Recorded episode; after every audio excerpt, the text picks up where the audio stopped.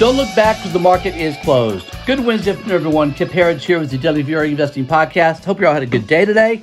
Markets had another good day today. After on back of uh, yesterday's monster move higher, uh, not only did we finish up two to three to four percent higher on these various indexes, semiconductors leading the way up better than four percent yesterday.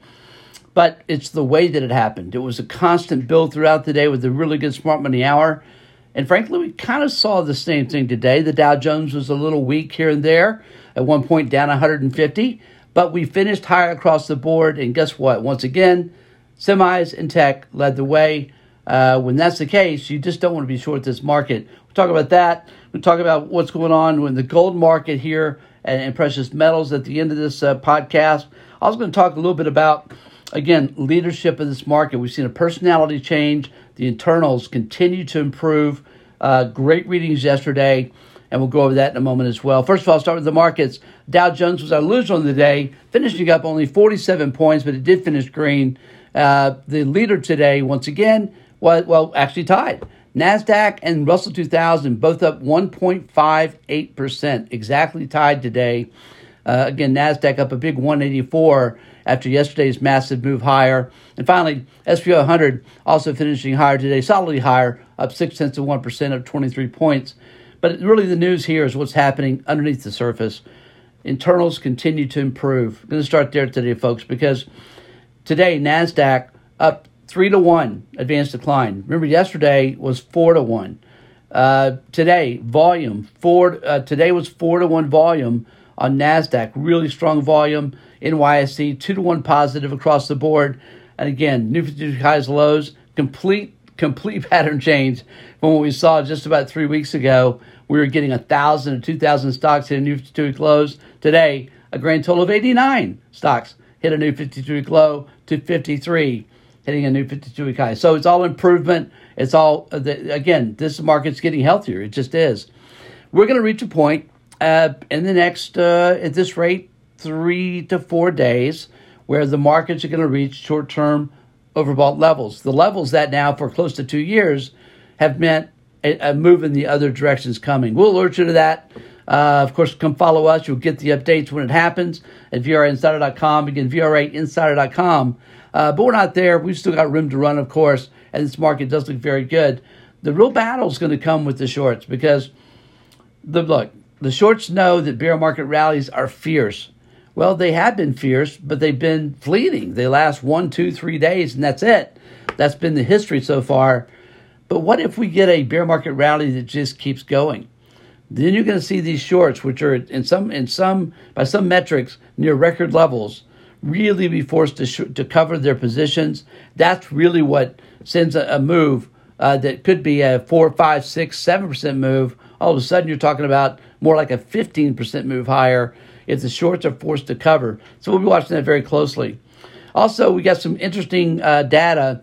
Again, two of the last three days, we've seen uh, NYSE up volume at 87% or better. That's pretty rare. And over history, going back to 1962, when that's happened, the markets have never been lower a year later. So we just really add this one to our long list of analytics that tell us a big move higher is coming. And um, uh, instead of trying to pick a bottom, you know, I think investors are realizing that, you know what, I'm missing some amazing opportunities here.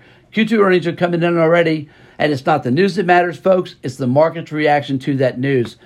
Case in point, yesterday, Netflix announced if you read the release, you would think, wow, this company's in real trouble. All they do is lose subscribers, right?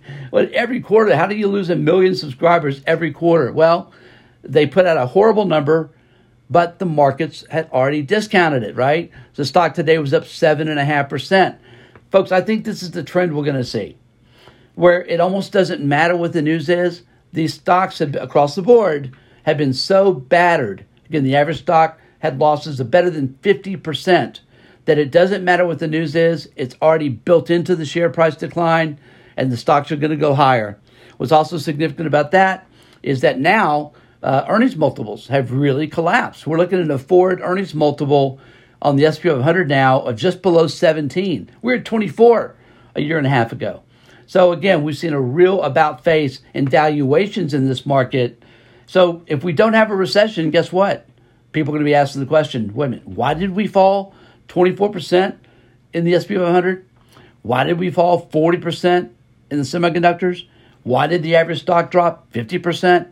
We didn't have a recession, right? So this could be, uh, again, we could look back and see this as just an amazing reset and a phenomenal buying opportunity. Certainly heading into the midterms, because again, I gotta. we always we always repeat this one because it may be the most important data point you need to hear.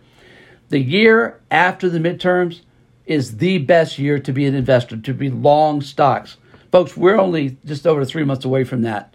This is now how the mindset of investors starts to turn, starts to change from excessive bearishness to wait a minute, what if, right? What what what if? All right. Uh, so that's uh, we, remain optimistic here. We have been buyers, and we continue to be at least until we reach extreme overbought. Again, we'll alert you to that. But again, today semiconductors once again led the way.